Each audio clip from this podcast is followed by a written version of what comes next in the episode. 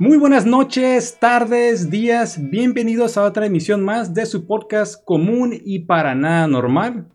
Como es semana nueva, episodio nuevo, el número 10, y ahora sí, ya lo estamos contando. Y como es costumbre, haremos una investigación, se estudiará el tema y al final vamos a determinar con nuestro muy particular punto de vista si esto es realidad o no. Y igual pues recordándoles que tanto el pibe, Salo o yo somos expertos en ni madres. Así que permítanme presentar primero a mis compañeros y amigos, el pibe. Eh, muy buenas tardes, ¿cómo están todos? Estamos muy contentos de estar aquí nuevamente. Y solo déjame aclararte, si vos no eres experto en nada, eso es tu problema, pero no, bien. no estés hablando por mí porque déjame decirte que yo sí soy un experto en, la humildad. cosas. Eh, eh, comenzando por la humildad, pero no me incluyas cuando estás eh, refiriéndote. Vos que no sos un experto, eso no es mi culpa, ¿o no, Salo? Sí, sí, sí, apenas, apenas me iba a presentar, cabrón. Ya, Qué violencia, ya ves. y Llega con odio como siempre, este cabrón. Eh, déjalo. Preséntame, creo yo. Con ustedes, desde la ciudad de Tijuana, Baja California, para el mundo, Salo. Hola, ¿qué tal? ¿Cómo están todos? Muchísimas gracias por estar nuevamente escuchando un, ep- un episodio y aquí estamos listos para darle. Pues a ver, adelante. Pues esta semana hicimos una investigación que bueno, es eh, ya una leyenda clásica acerca de, de- de, bueno, de México y, y no solamente de México que después de hacer esta investigación nos dimos cuenta que no nada más en México, sino también en, en América Latina y estamos hablando, estamos hablando de La Llorona. Oh, muy interesante. Y sí, pues también sí había escuchado que en México se tiene una versión, digamos, en Argentina se tiene otra, pero todo casi viene cayendo en lo mismo. Una mujer que está penando por sus hijos.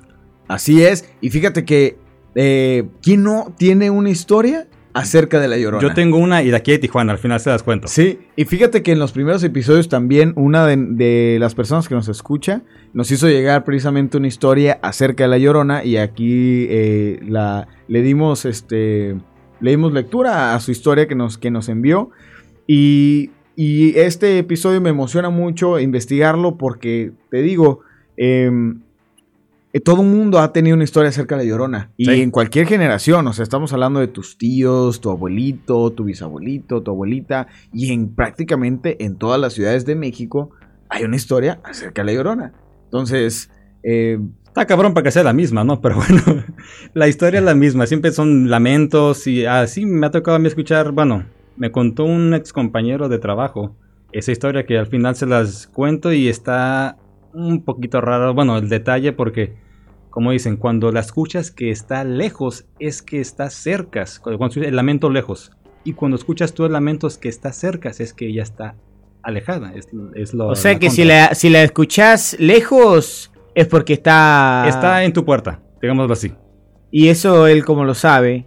Eso lo he leído, lo he escuchado en diferentes podcasts, incluso pues, La Mano Peluda, ahí también cuando llevan expertos, eso era un, algo recurrente, no tanto la llorona, un ánima en pena o algo. Si tú la escuchabas muy lejos el lamento o algo, es que estaba cerca de ti. Si escuchabas cercas, es que está- ya, estaba, ya se había alejado. Está un poquito curioso, extraño eso, pero así es como la manejaban.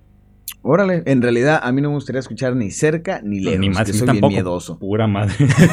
no sé por qué ando metido en estos temas y soy miedoso, pero mire, lo hacemos por llevarle a usted la información. Pues bueno, comenzamos. Estos, esta historia que se va a relatar es en la época del virreinato de la Nueva España. Así que viajemos hasta 1880 en un pueblo eh, de, digamos, San Miguel. Don José se despertó en medio de la madrugada.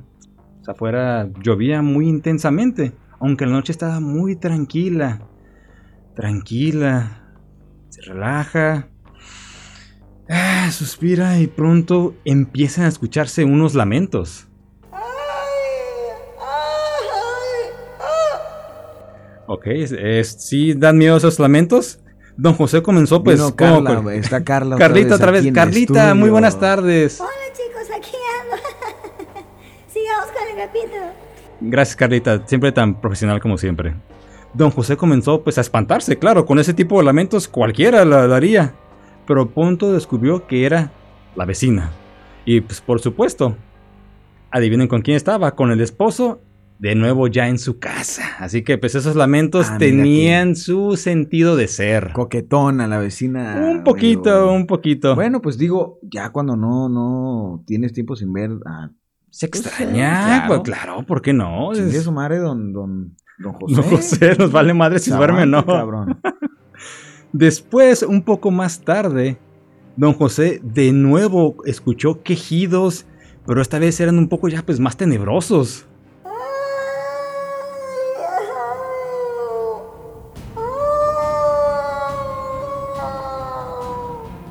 Que ya suena como que le están madreando a la vecina. Y sí, resultó que otra vez era la vecina, que como extrañaba a su esposo, estaban muy despiertos. Segundo Pues, round. Segundo round, ¿por qué no? Ya esto, pues la verdad, le había molestado mucho a, a don José, que pues no podía dormir, tantos entre eh, gemidos, lamentos, pues oigan, ya, pues, la noche es para dormir también, no nada más tirar pata, chingado. Y bueno, de pronto ahora los perros volvieron a ladrar. Esta vez ya de una manera muy intensa, lo que ahora sí preocupó a don José, porque nuevamente escuchó unos lamentos.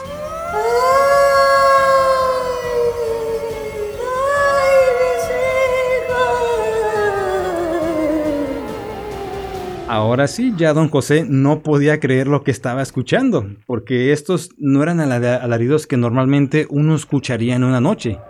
O que... O más bien, ¿qué era lo que estaba emitiendo esos gritos? Pues ya saben de quién estamos hablando. De la llorona. Qué llorona y Tan qué quejosa la vecina también. Pues sí, pero dices, pues... Ay, uno no es de palo, dices, pues, gordo, ¿qué pasa? Que dice el vecino, que se entere el vecino de que acá se cena bien. Como dicen, esta noche cena Pancho. Como por, ahí, por allí escuché un chiste que decía, que decía, oye vecino, felicidades, que ayer el maratón que te aventaste con tu esposa, dice, "Eh, ¿cuál maratón? Si apenas yo llegué hoy, ¿de qué hablas?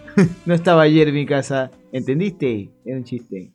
Ah, lo, qué bueno que no eres comediante, pinche pibe, la verdad. No, no. Polo Polo se queda pendejo al Ya lado tuyo. ya lo intentó el güey una vez y lo bajaron a pelotazos, por cierto, el intentó Dime que, hay video, dime que hay video. Sí hay Dime- video. No, pues Sí hay pásalo, video. pásalo. Sí hay video, luego te lo muestro. Por favor. ¿Quién es la Llorona? La Llorona es una leyenda que se ha transmitido de generación en generación por toda América Latina, como lo mencionaba al principio del programa. Hay versiones distintas acerca de su nombre, acerca de la anatomía e incluso acerca de su nacionalidad, pero en la mayoría de ellas el origen de su tragedia es el mismo. Ella asesinó a sus tres hijos en un arranque de desesperación y está condenada a vagar en la tierra hasta encontrar sus espíritus. Sobre la Llorona se han escrito muchas cosas. Ha sido protagonista de cuentos, obras de teatro, representaciones. Inclusive Salo y, eh, y Croyo ha salido en películas. Oh, sí. Sin embargo, sus hijos siempre han tenido un papel secundario a pesar de ser las primeras víctimas de su leyenda y es por eso que la historia que les traemos a ellos, eh, que les traemos a ustedes hoy es acerca de ellos. Muy cierto, como dice el pibe. Básicamente, pues, a raíz de ellos comenzó su maldición. Si no lo hubiera pasado lo que les hizo, pues, así que los mató, no, no estuviera penando. Y bueno, aquí en la historia nos vamos a basar, son tres hijos, que también eso llega a variar. En algunas ocasiones dicen que son dos, aquí son tres y es lo que se va a manejar. En este caso, lo de quien nos estará narrando esto es la hija más grande, Alondra, que tenía dos hermanos, Pepe y Santiago. Mucho se ha hablado sobre su muerte, pero nadie, ha hablado sobre sus vidas, que eso es muy cierto. Ellos se desborró básicamente de la, de la historia. Son tres niños que no tuvieron nada más que contar, con excepción de la tragedia en la cual murieron ahogados en el agua ah, de un río por su madre. Pero bueno, con este relato vamos a cambiar eso el día de hoy. A su madre todos la conocemos desde ahora sí el norte hasta el sur de toda América Latina y me atrevería a decir también en algunas otras partes del mundo.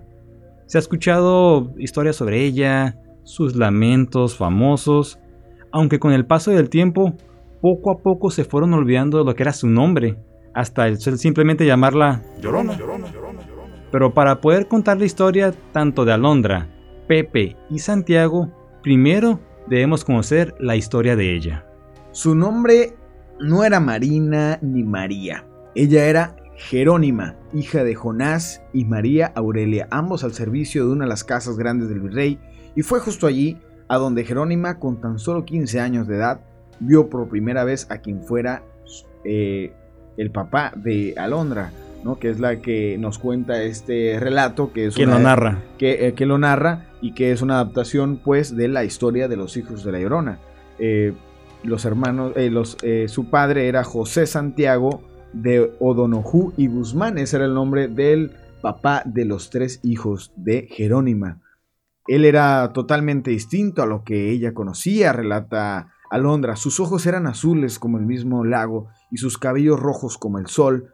No se parecía a, a Matías ni a Tomás, los dos peones que la pretendían. No, él tenía un brillo distinto en los ojos. O sea, con permiso, pero, o sea, no es acá morenito y paisanito. No es de la, no es un descendiente más de la raza de bronce. Ándale, exactamente.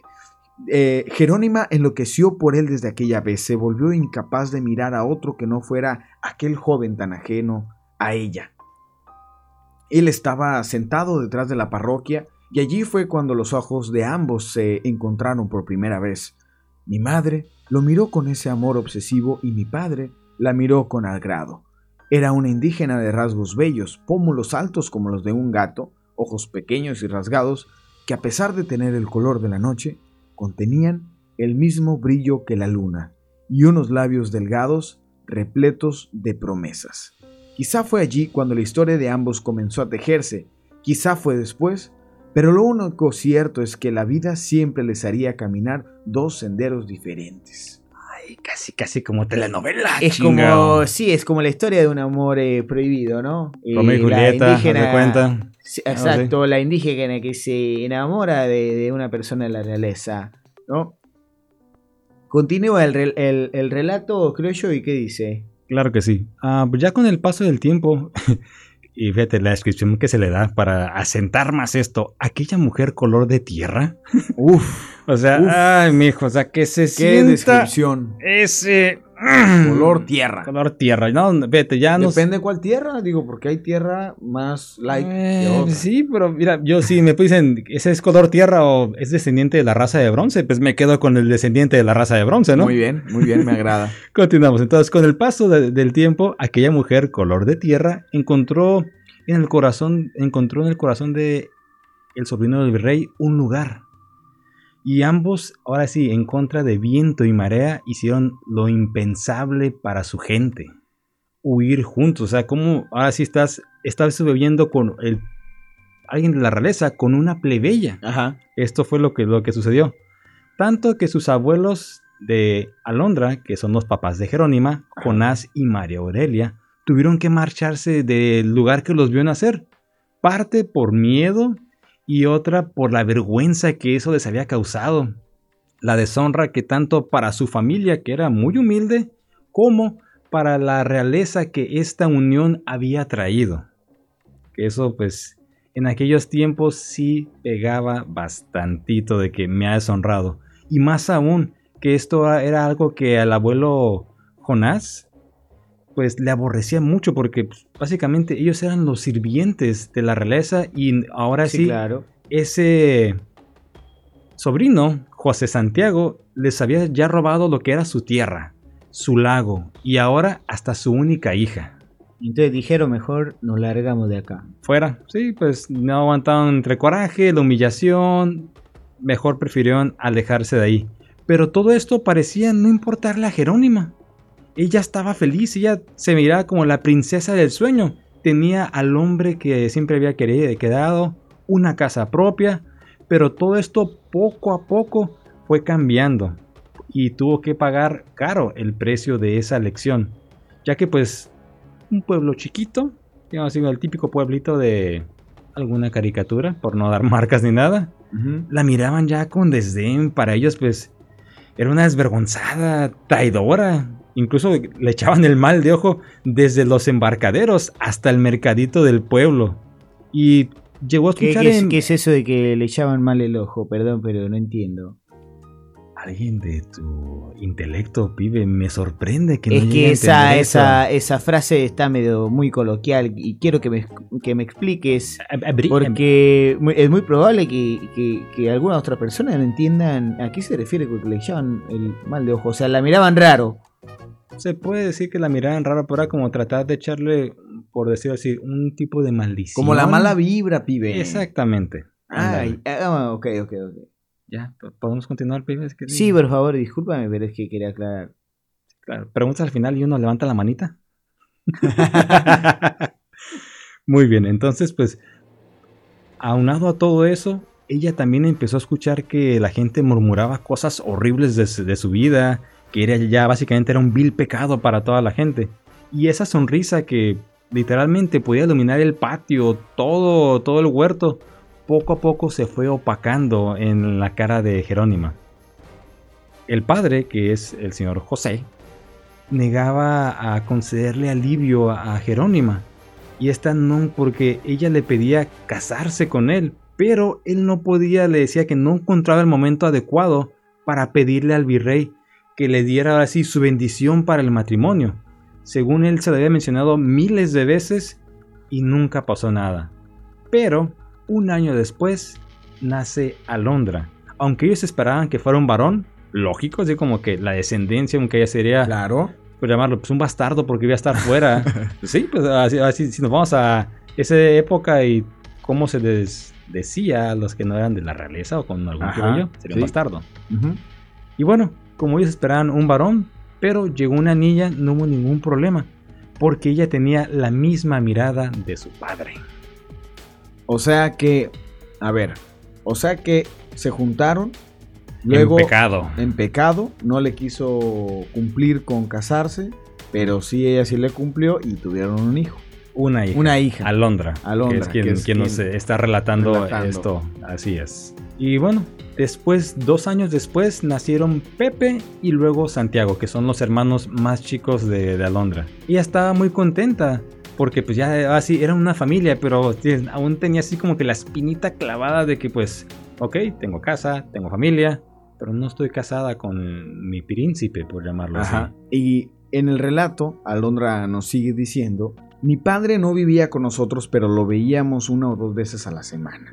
Recuerdo que nos llevaba a caminar al puente o corría a nuestro lado a través de la hilera de fresnos junto a los maizales. Él siempre estaba contento de vernos, aún después de tanto tiempo, soy capaz de recordar esa voz y su, marca- su marcado acento. Hostia. Hostia, Venid, llegaba ahí, Jerónima, ¿dónde estás? Mi madre caminaba detrás de nosotros con la tristeza incrustada en los ojos. Ya habían pasado muchos años, ya tenía tres hijos, y sin embargo mi padre seguía negándose a casar con ella. Mm. Ella había dejado de ser feliz. Sí, pues ya dijo, tres hijos. El tesorito, ¿desde cuándo? La casa, eso Sí, por ahí. tesorito ya El anillito, el casorio, ¿para cuándo, papá? Y no, es que no, todo no si sé no, cómo daba el si no fue antes, ya después de tres hijos menos. No, ya, ya, así como que, con permiso no te conocí. Con sí. Ahí nos vemos. Y Alondra nos continúa diciendo, Recuerdo la noche en que todo empezó. Mi padre había llegado de repente a mitad de la tormenta. Las gotas caían pesadas e iracundas sobre las tejas. Pepe y Santiago estaban dormidos a mi lado. Sus ojitos y su respiración tranquila contrastaba con el aire de violencia a su alrededor. Caminé despacio hasta la puerta intentando no hacer un solo ruido para escuchar lo que ocurría. Mi madre gritaba y lloraba desconsolada. No regresarás, me has engañado, le, reclamaba a mi padre. Del coraje hasta se trababa, ¿no? no ya, ya estaba se cabrón trababa, esto, dijo, ¿no? no, no, no, regresarás. Me has madre. engañado, le dijo. O sea, de así, como dicen, radio pasillo le llegó, o un, en aquellos tiempos un pajarito le dijo, ¿qué crees? Te están cuerneando. Así es. Obviamente ya el hartazgo y hizo que ya tuvieran esa discusión, ¿no? Y pues también esa desconfianza, porque lo miraban dos, una o dos veces por semana. Sí, pues pues, venía ya, igual tenía por allá su, su otra Su capillita, asada, como su- dicen por ahí. ¿Y qué más, pibe? Al principio trató de tranquilizarla con más promesas, pero no le funcionó. Mi madre estaba llorando su propia tormenta y las únicas palabras capaces de calmarlas, él no las pronunció. Después de 15 largos años lejos de su tierra, mi padre regresaría a cumplir una orden de su tío el virrey. Un portazo fue lo último que recuerdo de aquella noche de lluvia. Escuché el llanto de mi madre, el mismo que me arrulló hasta quedarme dormida. Los amaneceres siguientes fueron uno peor que el otro. Ella se negaba a salir de su habitación, a comer y asearse. Yo me encargué de Pepe y Santiago por varias semanas. También tuve que cuidar de ella. Estaba maltrecha, pálida, herida. Me rompía el corazón verla en ese estado. Tanto, tanto como me dolía su ausencia. De mi padre no supimos nada durante varios meses, hasta que una mañana entró el pequeño Santiago con una carta en la mano. El sobre no tenía sello ni remitente. Mi hermano me dijo que se lo había dado uno de los guardias del virrey. De todos en la casa era yo la única que sabía leer, pues mi padre me había enseñado. Así que abrí el envoltorio con las manos temblorosas. Wow, y se pone interesante. El honorable Marqués Don José A ver, Santiago. espérame, espérame, me imagino como que hubiera sido un Como, como Shrek. Ah, esa, me ganaste, me ganaste. Llegó así, La corte llega así, le, así le- no se le- bajan los pinches caballeros, le extienden el- acá el, pergamino. extiende el pergamino. El honorable Marqués Don José Santiago de Odonojú y Guzmán, chingate su nombre, regresará pronto al lado de su esposa, la duquesa Aimé de San Román y Vidal de Odonojú. Alondra leyó esto una, dos, tres veces para asegurarse de que no se hubiera equivocado. Y no, su padre sí volvería a casa, pero no lo haría solo. Ya lo haría con una nueva esposa y no era su mamá. Tómala. Una lágrima grande y pesada brotó en los ojos de Jerónima. Se arrastraba por todo su rostro junto con dolor, la desesperación que ella sentía. Alondra no pudo decirle nada. La miró fijamente y Jerónima simplemente se fue. Se perdió en la noche. Ella llegó ya estando a el alba. Traía sus ojos hinchados, el cabello suelto, vestido lleno de lodo, los pies descalzos, heridos. No traía el rebozo ni tampoco la casaca que papá le había dado. Me dijo en una voz cansada. Fui a ver a Ludvina. ¿Quién? ¿A Ludvina? ¿La bruja? Le pregunté asustada, comenta Alondra. Ella tiene una muy mala reputación. Dice, aquí en, en nuestra comunidad, respondió Jerónima. Sí, a esa misma. Ya hice lo que le pedí y ella me va a hacer que, a que tu padre pueda volver con nosotros.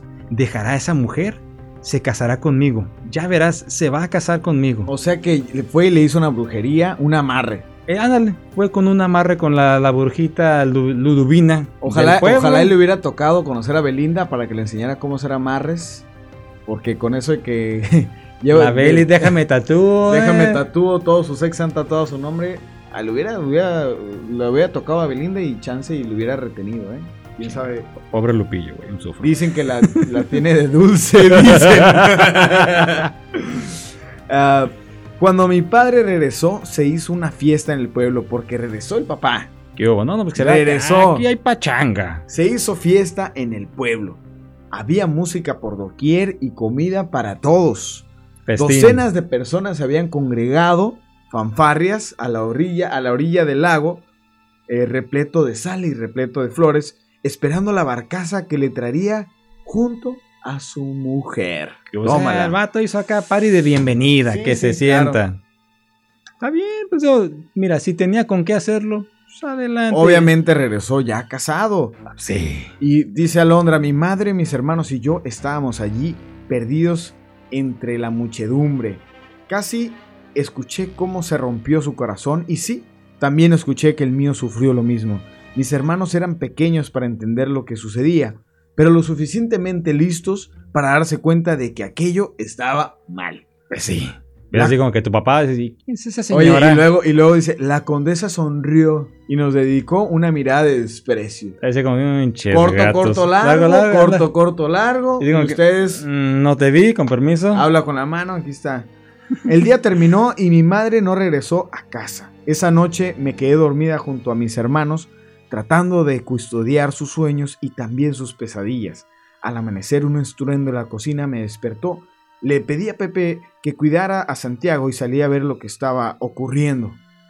Y pues, ¿quién creen que llegó? Jerónima. Pero ahora sí la cosa ya está un poquito más subida de volumen. Traía las manos todas llenas de sangre, caminaba de un lado a otro, el pelo revuelto, los, los ojos fijos en la tierra, así como básicamente un típico Como- loquito que no sé Como ni... que mató a alguien, algo, porque traía sangre, mató a alguien o qué. Pues mira, le- a Alondra le pregunta, ¿qué fue lo que pasó mamá? ¿Qué tienes? Ella me miró compasivamente y como si un torrente de ternura nuevamente inundara su corazón. O sea, fue miel sobre Sí, hojuelas o la sea, señora. Vengo como loca, con sangre en las manos, pero te miro que- tiernamente y te digo. Dime ternura. Ajá, Algo sí. así como que- ¿Qué pasó, mi amor? ¿Qué pasó? Sí, le dijo, y no pasa nada, mamita. No pasa nada, mamita. No es sangre. No es sangre. Le dijo, no pasa nada, mi niña, ya todo está bien.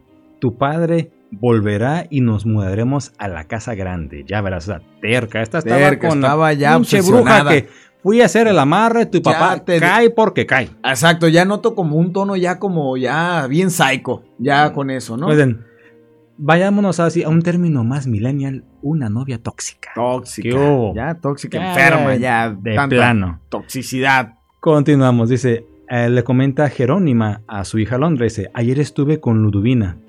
Fuimos a la noche a buscar un burro, dice. Ay, Alondra, dice, lo que tengo que hacer por ustedes. Casual. Casual, así en la, la noche, que, ay, mira un burro. Dice, pues, ¿qué crees que tuvo que hacer? Lo maté. Tan. Le abrí la cabeza, después le saqué los sesos. Me di- y ella se dice a Londra, le contaba eso mientras estaba llorando de una manera descontrolada y mirando cómo te- tenía las manos aún llenas de sangre. Dice, Alondra abrazó a su madre sin decirle nada más porque pues ya se había vuelto completamente loca. Para ese punto ya era, dices, era una obsesión enfermiza Sí. a lo que tuvo que recurrir y ella aún lo miraba como si fuera algo correcto. Así que pues Alondra la abraza fuerte porque ella pues ya había perdido todo sentido. Y sintió mucha tristeza tanto por ella y le dan muchas ganas de poder alejarse de ese lugar, llevarse a sus hermanos lejos del pueblo, de la casa, de su papá incluso, pero pues era una niña y aún no podía hacerlo. Oye, oye, creo yo, pero, pero, o sea, ¿para qué mató el burro? No entiendo. Continúa, pibe, que nos ilustre qué sigue en este bello y hermoso relato. Eh, pues mira, dice, dice que, que hizo eh, Jerónima, dice que fue con Li- Liduina, que la llevó a su jacal eh, y fueron con esta persona que se llamaba Francisca, que trabajaba en la cocina de la casa grande, es decir, donde vivía el papá. El papá y la nueva Eh, esposa. Así es. Eh, y dice que hicieron polvo con los sesos molidos y que Francisca prometió echarlos al desayuno y, y a la comida del papá de Alondra a cambio de unos costales de maíz.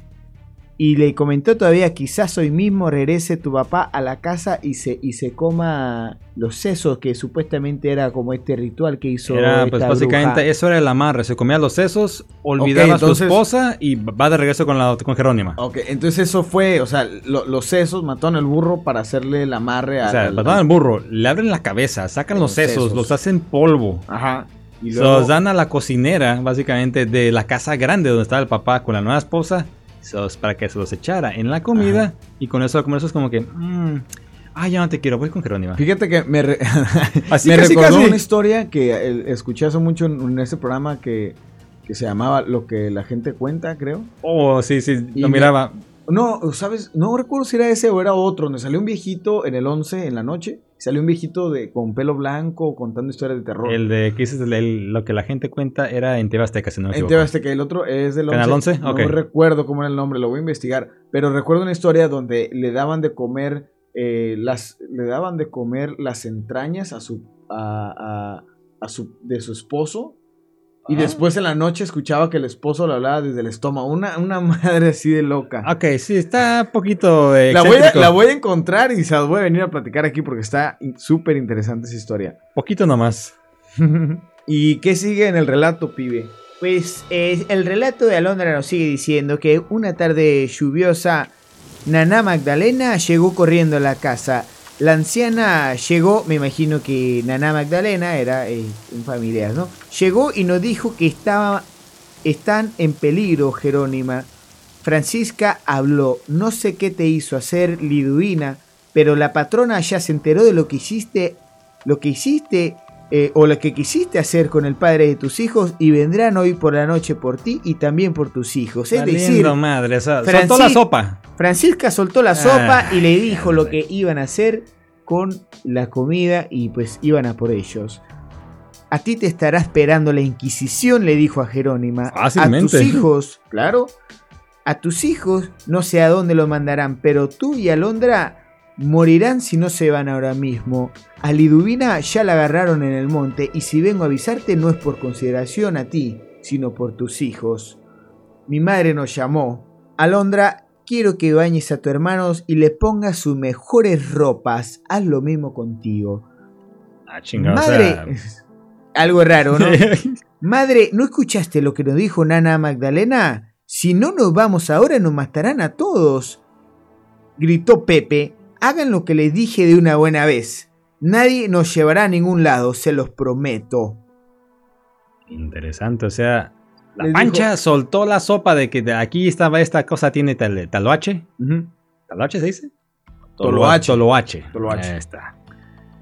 Y pues se dejaron ir cuando agarraron a la bruja, se dejaron ir, ya iban sobre ellos, pero la nana los fue a advertir y como decía, no tanto por porque fíjate, hasta ahí había el resentimiento con Jerónima. Si, si Jerónima hubiera estado sola, la nana deja que la maten. Pero por los niños. Por los niños. Que como que, una como que era para las criaturas. Pues sí. Jerónima entró a su habitación y se encerró en ella durante un buen tiempo. Yo hice lo que me pidió de mala gana. Los truenos comenzaron a simbrar la tierra de la misma manera en que simbraban el cielo. Los relámpagos iluminaban nuestros rostros espantados. De pronto, madre nos llamó, su voz se escuchaba dulce y tierna, como cuando nos relataba historias antes de ir a dormir. Al salir, la encontramos parada junto a la puerta. Se veía más hermosa que nunca. Nos miró y nos sonrió. Corrió hacia nosotros y nos abrazó con fuerza y cariño. ¡Ay, mis hijos, mis hijos! Mis pequeñitos, les dijo. Nos besó en la frente y acarició nuestros cabellos. En ese momento nuestra madre significaba todo para nosotros, era tan bella, tan tierna, tan, tan de nuevo como ella era antes. Ah, ahora deberán obedecerme, dijo, han enviado por nosotros desde la casa grande y yo no permitiré que me separen de ustedes. Partiremos juntos, así como siempre hemos estado. ¿Está bien? Todos dijimos que sí al unísono. Llevaré primero a Santiago nuestro escondite, después vendré por Pepe y al último por ti, mi pequeña Alondra. Quédense agachados y en silencio para que nadie los vea ni los oiga, ¿me entendieron? Pepe y yo asentimos. Madre tomó a Santiago de la mano y ambos desaparecieron del otro lado de la puerta. A lo lejos, escuchamos un chapoteo y lo que me pareció un grito ahogado, pero seguramente fue la lluvia que había comenzado a arreciar. Poco después regresó Jerónima. Su vestido blanco estaba húmedo y sus pies llenos de lodo. Nos miró entre la oscuridad y le tendió la mano a Pepe. Con una seña me pidió que siguiera en silencio y me susurró que regresaría pronto. Antes de salir, mi hermano me miró de nuevo y se despidió de mí. No sé por qué sentí esa opresión en el pecho, de que algo malo estaba pasando con mis hermanos. Ok, entonces ahora ya sabemos lo que pasó aquí. Ella abrió la puerta lentamente. Y aunque se seguía viendo hermosa, pues ya se miraba pues fatigada, que era raro. Caminó hasta a mí y se sentó a mi lado. Me dijo, Alondra, sabes cuánto los quiero, ¿verdad? Yo asentí con la cabeza. Quiero disculparme contigo por todo lo que te he hecho pasar. Sé que no he sido yo misma en esos últimos días y que te has tenido que hacer cargo de, la casa, es que es una gran responsabilidad, al igual de tus hermanos. Y también te la has pasado velando por ellos, incluso por mí. Pero eso acaba hoy, mi pequeña. Todo el dolor, el cansancio, todo el enojo y esta desesperanza, desde hoy se termina. Ven conmigo, vamos a reunirnos con tus hermanitos que ya nos esperan. Mi mamá me tomó de la mano, su piel estaba húmeda y fría. Salimos de la casa y pues la lluvia que no había parado nos envolvió. Básicamente nos estuvimos en, mojadas rápidamente por ella. Y yo miraba a todos lados tratando de buscar a Pepe y Santiago, pero no los podía encontrar en ningún lado por más que buscara. Caminamos bajo la tormenta hasta llegar al puente, justo donde Jerónima nos había arrastrado unas piedras unos días antes, sin decirle nada a nadie. El viento que estaba soplando era tan fuerte que casi casi podía frenar nuestro caminar. Para ese punto, pues yo ya tenía miedo. Era una sensación extraña que se estaba apoderando de mí. Algo, pues, no sé, oprimía mi estómago, hacía que mi corazón latiera con más fuerza. Cuando sabes que algo no está bien. Solté su mano y seguí tratando de buscar a mis hermanos pero allí no había ningún escondite, no había barca sobre el lago y nadie estaba en la orilla, solo estaba pues la tempestad de la tormenta y la noche. Yo le grité a Pepe y a Santiago con todas mis fuerzas y en el suelo seguí sus pequeñas huellas hasta que estaban impregnadas en el lodo hasta llegar junto al lago. Una luciérnaga que pasó y luchaba contra la tormenta y el viento dio un poco de luz y de repente se perdió en la oscuridad. Para ese entonces, mi madre me alcanzó y sujetó mis manos con fuerza. Me dijo, ¿que no lo ves? Es la única forma de estar a salvo. Giré mi cabeza y miré los cuerpos de mis hermanitos que flotaban boca arriba, boca abajo en el lago. Ella los había ahogado. Luché con todas mis fuerzas. No sé cuánto tiempo. Le rasguñé los brazos, la pateé, la golpeé para tratar de defenderme y zafarme de ella, pero no tenía la fuerza suficiente. Quedé agotada. Mis brazos estaban atrapados entre sus frías manos, mis ojos llenos de lágrimas, entre pues, su mirada perdida. Lo que hizo fue abrazarme fuertemente. En su, su cabello húmedo me envolvió. Ambas a ese punto caímos en el fango pegajoso y frío. Puso después sus manos sobre mi cuello, lo apretó hasta que el último rastro de mi vida se escapó de mi cuerpo. Yo no vi luces, no vi ángeles, solo los brazos del espíritu y el río extendiéndose hacia, hacia mí. Antes de morir, lo último que sentí fue esa agua salada que me inundaba todo por dentro, hasta que me llenó como si fuera una vasija. Jerónima tomó mi cuerpo inerte y lo arrojó al lago. Pepe, Santiago y yo estábamos juntos de nuevo, esta vez en un cementerio de agua, lirios y sal. Ella se sentó en el fango y no fue hasta que vio nuestros cuerpos desaparecer entre las gotas de lluvia y el azul del lago que se dio cuenta de lo que había hecho. Nuestros espíritus se estremecieron al escucharla gritar, pero ya estábamos lejos y a salvo de su amor. Poco después, se colgó de las ramas de un sauce a la orilla del lago. Su cuerpo danzó con el viento de la tormenta hasta que llegó el amanecer fue encontrada.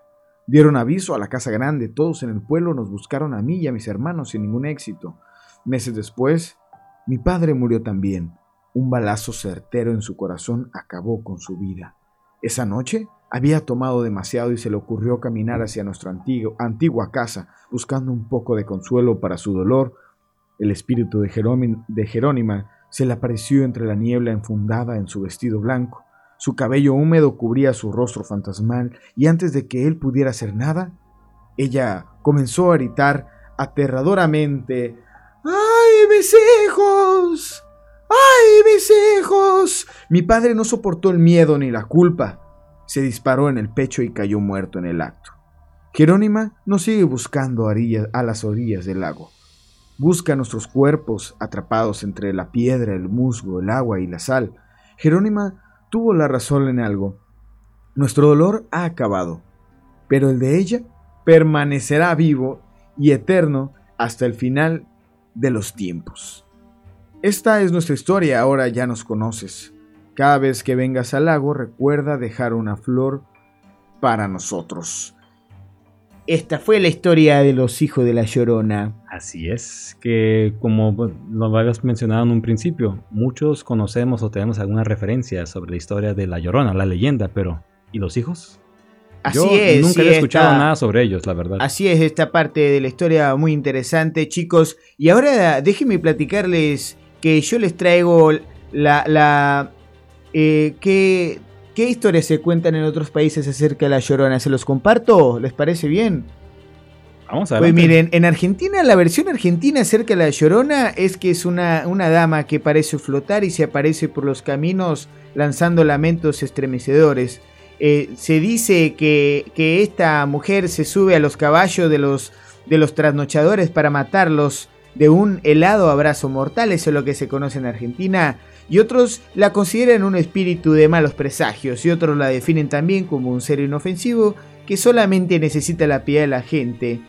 Eh, y que si cuando alguien se le acerca a consolarla, le roba sus pertenencias. O sea, aparte fantasma es una es Ladrona. una ladrona. Eh, nomás, qué, qué bonita chingadera. O sea, te espanta, te chingas tu dinero. Así es, y fíjate que también en, en Colombia la visión de la llorona en Colombia adquiere tintes escalofriantes porque se dice que es una mujer errante vestida de bata negra que, va, que vaga cerca de ríos y lagunas. El rostro de esta llorona es una calavera aterradora con dos bolas de fuego en los ojos. La aparición arrulla entre sus brazos a un bebé muerto y vierte lágrima de sangre. O sea, acá es como un, este, un Ghost Rider, ¿no? Que tiene Ándale, fuego en los ojos. Era una referencia nerd y no fue mía, chingado. Para que veas que también me informo de otras cosas. En El Salvador se dice que la llorona vaga por las calles de los pueblos rurales entre lamentos y que desaparece al entrar a una iglesia local. Todo el mundo allí sabe que si la miras tu alma la seguirá y vagará por la toda eternidad.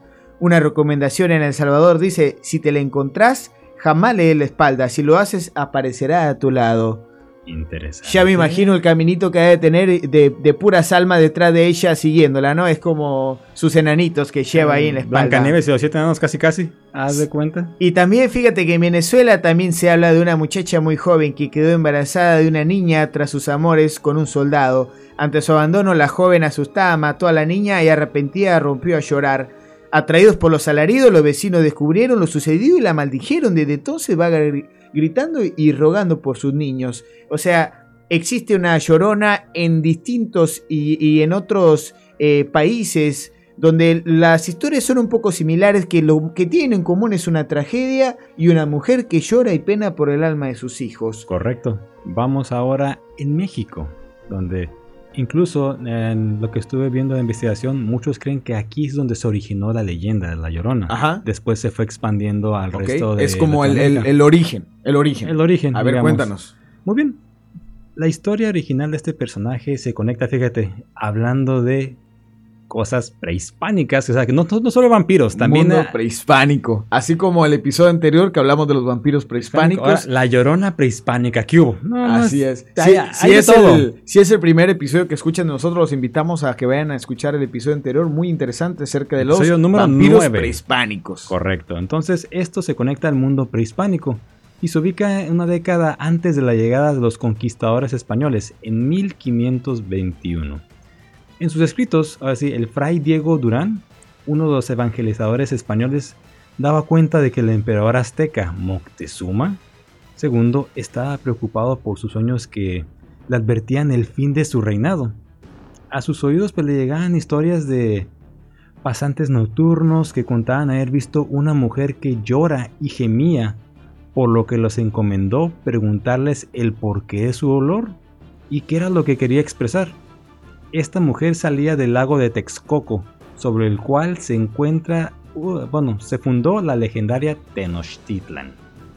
Ok, la historia también se se transmitió a Fray Bernardino de Sajaún, misionero franciscano, cuyas obras intentaban reconstruir los hechos del México antiguo. A él, los indígenas le aseguraban que por las noches esta mujer gritaba, Hijos míos, pero ya tenemos que irnos lejos, y otra vez, Hijos míos, ¿a dónde os llevaré? Y fíjate, aquí le da, como dicen, un twist muy bueno a la historia. Esto lo hacía en referencia a intentar salvar a los nativos de la masacre que estaba por venir con la llegada de los conquistadores españoles. Así que en esta versión era como una deidad, un espíritu que intentaba advertirlos, vámonos, aquí esto se va a poner feo, va- algo malo va a pasar, yo los quiero salvar, ustedes son mis hijos. O- Oye, pero está como más largo, ¿no? O sea, porque la que conocemos es nada más, ay, mis hijos, ya estará como que, hijitos míos, mi hijo, vámonos para pues ya tenemos que irnos lejos, hijitos míos, ¿a dónde os llevaré? Está muy largo ese texto. Ay, mis hijos era más, más pelado. Ah, chingada. ya vamos, después vamos. se cansó de tanto choro y ya nomás dijo, ay, mis hijos, ¿no?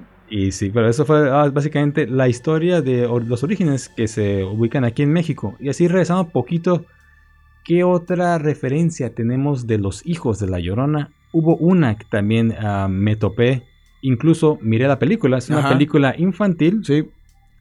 que se llama La, La leyenda de La Llorona. Aquí, como lo habíamos, lo habíamos dicho, si veo películas, ¿por qué se me quedan viendo? raro? yo, yo veo películas infantiles y Sí te creo. Digo, tener mente infantil es, es muy normal que, que vea este tipo de y tengo dos hijos también, así que también son infantiles, ¿ok? Ah, claro, sí, sí, sí, la ves por tus hijos, sí. claro. Claro, sí, yo voy solo.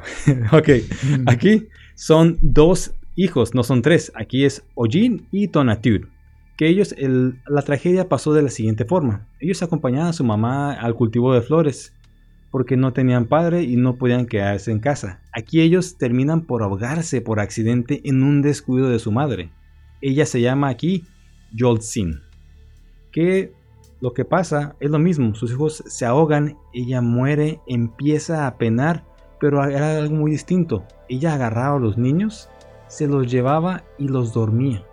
No quería que despertaran, los mantenía durante todo el tiempo que estuvo la, esa maldición, los Ajá. mantenía despiertos. ¿Cómo, cómo despiertos? Dormidos, perdón. ¿Dormidos? Dormidos, Ok. piense usted. La forma en la que se rompió esa maldición fue de que el protagonista, Leonardo, pudo reencontrarle a ella con la tumba de sus hijos. Al momento de hacer esto, aparecen los espíritus de sus, de sus niños, junto con el de ella, descansan y es un final feliz. Órale. Esa fue una película del 2011, Ok. mexicana. Muy bien, muy interesante. Ah, claro, infantiles siempre. Chingada, los dos, tú y el pibe. Chicos, conclusiones filosóficas acerca de la llorona.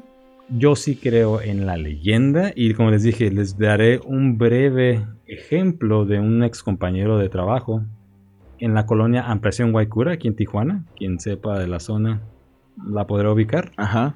Comentó el típico, comenzó con ladrido de perros. Su primer te tenía un par de perros, estaban Sí. ladrando muy agit muy acelerados. Ajá. Se extendió por la cuadra. Y el típico que... "Ah". Estuvo así como... Eso fue alrededor de las... Era la vecina, güey. No, ahí sí no era la vecina, porque le Era la saliste ese, del miedo, dice, no pude abrir la puerta, escuché los lamentos, dice, me metí, dice. Y es una persona como de, igual, como arriba de un 80, bien dado, que no sé, como que alguien que... Bien dado. Fornido, Qué fe- fornido. Fornido, Andas pues, con todo, está bien. chingado. No, pues ya pero no, se tío, pero igual, tú es una persona A que esa edad dicen que ya no se les empieza. aún no llegó la, Bueno, ¿y qué no pasa? la no te tentación. distraigo más. No, tío, eso fue, tío. Él me, me contó, no pudo grabar nada. Y sí, después preguntando con vecinos y todo, llegaron a escuchar que esa noche sí hubo esos gemidos de. Digamos, aquí fue la llorona, por Ujú. llam- llamado así, pero sí, Sí. fue un, hubo un alma en pena. Ok. Tío, pero en base a eso y otras historias que he escuchado en mi familia, yo sí digo que yo sí creo. Ok, pues yo en lo personal eh, no creo.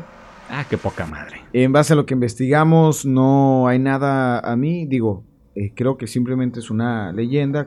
Claro, es una leyenda que pertenece- hablarle a mi amigo Carlos Trejo y que pertenece al folclore de pues muchos países latinoamericanos Claro. que como bien eh, pues las- tú sabes las, las historias se cuentan eh, pero yo pienso más que puede ser otro otro tipo de fenómenos no precisamente una señora que pena por sus hijos y anda por todo Latinoamérica Porque bueno, sí es por cierto, ellos está en todo México, en muchos lugares y fuera de... exacto entonces yo creo que a otro origen debe tener no me convenzo y por eso mi veredicto es que yo no creo que sea eh, que exista A ver tú, pinche Ese. pibe. Adelante. Eh, pues yo, yo eh, sí creo, bueno, sí creo que existe este ente que, que sufre o, que tiene algún, un- o que grita o que se lamenta. Igual y creo, salvo por lo que comentábamos en el episodio de los viajes astrales, que igual es un, es un espíritu, es un ente que se encuentra con bajas vibraciones y que se encuentra en este mundo, en este trance, ¿no? Y que no ha podido pasar de ahí y que nadie la ha podido ayudar y que como es eh, lo que decíamos en el episodio de los viajes astrales, eh, puedes estar viajando por todo el mundo y por eso creo que, que puede estar presente eh, a través del tiempo y en toda Latinoamérica. Esa es mi conclusión. Yo, yo sí creo que, que es posible. Tanta gente que cuenta historias no puede estar equivocada, Salo. Bueno, Bueno, va, se vete. respeta la opinión de todos. Coincide conmigo el ojete una vez. Y bueno, pues llegamos al final de este episodio. Muchísimas gracias por escucharnos. Eh, ¿Trae saludos o qué onda? Claro, que tal, saludos. Pero también, antes eh, que se nos vaya a olvidar, el relato que les contamos, tanto de, Alon- de Alondra y sus hermanos, esto se sacó de el libro llamado Los Niños del Agua, Los Hijos de la Llorona. La autora Paola Klug. Esto fue publicado en el 2015 igual. Una vez que acabe el episodio, vamos a pasar ese link. Si gustan ustedes pueden leer toda la historia completa ahí. Y pues sí, Muy bien. eh, tenemos más saludos. Se en- trae su lista de mil... eh, Y sí, de mil ninguno saludos. es para ti, hijo de la chingada, me vale madre. Mira, comenzamos. andate que ya nos pasamos del tiempo. Ya voy, ya voy. Muy bien, estas son los- las, las- las personas que nos están comenzando a seguir. Muchas gracias a cada uno de ellos. Claro que sí, muchísimas gracias por escucharnos y estar pendientes y muchísimas gracias también de estar ahí siguiéndonos en las redes sociales. Y ¿Quiénes aguantando son? al saldo. ¿Quiénes son, criollo? Muy bien, la primera es Eunice López, Ezequiel Maya, un ex compañero de Monster, Rafael, Laura Olmos, Fernando Perea, Manuel Rocha, Armando, tú sabes quién eres, Luis Rodríguez, el buen Coco Cross, Valeria Luna, que es la mamá de Chase, el, fan canino del club de El Criollo, aunque te cale pinche pibe. Sandra Cervera, Dulce Díaz, Jorge Cortés, que es Bashentaya. Él también sabe por qué. Y además a la gente que nos sigue y nos está escuchando desde que casi casi se inició este proyecto, muchísimas gracias de nuevo, que es Idalia López, Melina González, la presidenta del Club de Fans del Criollo y no del pibe. Hablabas, eh, dijo, me estaba diciendo el otro día el criollo que, que hablabas que... ¿El criollo? Yo, o sea, yo que te Perdón, dije, dime, el pibe, dime, perdón, dime, el- dime. El, pibe me decía que, que, que si tú decías que eran los presidentes de, de tu propio club de fans, no contaba, que tenían que decirlo ellos. Ok, te Que consigo no la- se han manifestado en redes sociales, nadie te Ah. ha escrito nada. Que Ah, es puro mentira tuya, te inventaste. que Es más que Melina y, y, y ¿Paulina? Pauli- ni existen, quién sabe quiénes son. Ok, eso ya cala. Ellas escuchan, van a escuchar el episodio y quiero que... Sí, yo quiero ver una prueba, porque yo no te creo, yo creo que estás inventando todo, pero adelante. Fotografía si quieres con ella, a ver qué se puede hacer. Entonces también tenemos a Paulina, que es otra miembro del club de fans del criollo, Adriana Insunza, Wally, Ulises Vallejo, Carmen Mesa, Juan Carlos Luna, El Sapiño, Carlos Andrés Luna, el Pokémon, Daniel Bartolo, Michel Félix, Berenice Rubalcaba, mi PF, Rosa María Mesa, Antonio Vallejo, Rogelio González El Chicali, Melissa Vallejo, Mikunis, Cintia Kishimoto, Daniel Ernesto El Goldo, Edith Mesa y otra mención honorífica a mi sobrina Fernie. Ahora ya ofreció tacos por si nos dan. Ya está siguiendo. subiendo. Y va la subiendo promoción. esto, la verdad. Muchas gracias, la verdad, Fernie, por todo el apoyo que nos estás dando.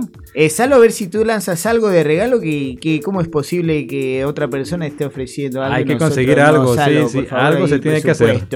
Sí, bueno, vamos a ver, vamos a... Pronto estaremos lanzando algo ahí para todos ustedes. Claro que sí. Para Michael, Alberto Montes, Michelle Aguilar, Paola López, otra que es parte del club de fans del criollo. En tu cara, pinche pibe. Sí, claro, sí, Angélica claro. sí. García, Andrés Waldo Espinosa, Jacobo Rodríguez y a Diana Cárdenas. A todos ellos, muchísimas gracias de nuevo por seguir escuchándonos semana a semana. No hay cómo se los podemos agradecer. Ya después nos las ingeniaremos para poder devolverles algo de lo que ustedes nos dan a nosotros. Claro, y les recordamos seguirnos en nuestras redes sociales, en Facebook Común y para nada normal, en Instagram para guion bajo nada normal y nuestro correo es común y para normal arroba gmail.com. Por favor, en, recuerden seguirnos, quieren apoyar este proyecto, de esa forma nos pueden apoyar regalándonos un like, compartiendo nuestros episodios y suscribiéndose en Spotify para que eh, les, les avise y ahí les aparezca el episodio cuando subamos un episodio, que lo subimos cada lunes. Y muchísimas gracias por escucharlos. Estamos muy contentos de seguir aquí con ustedes. Y bueno, este fue un episodio más de este podcast común. Y, Y para nada normal.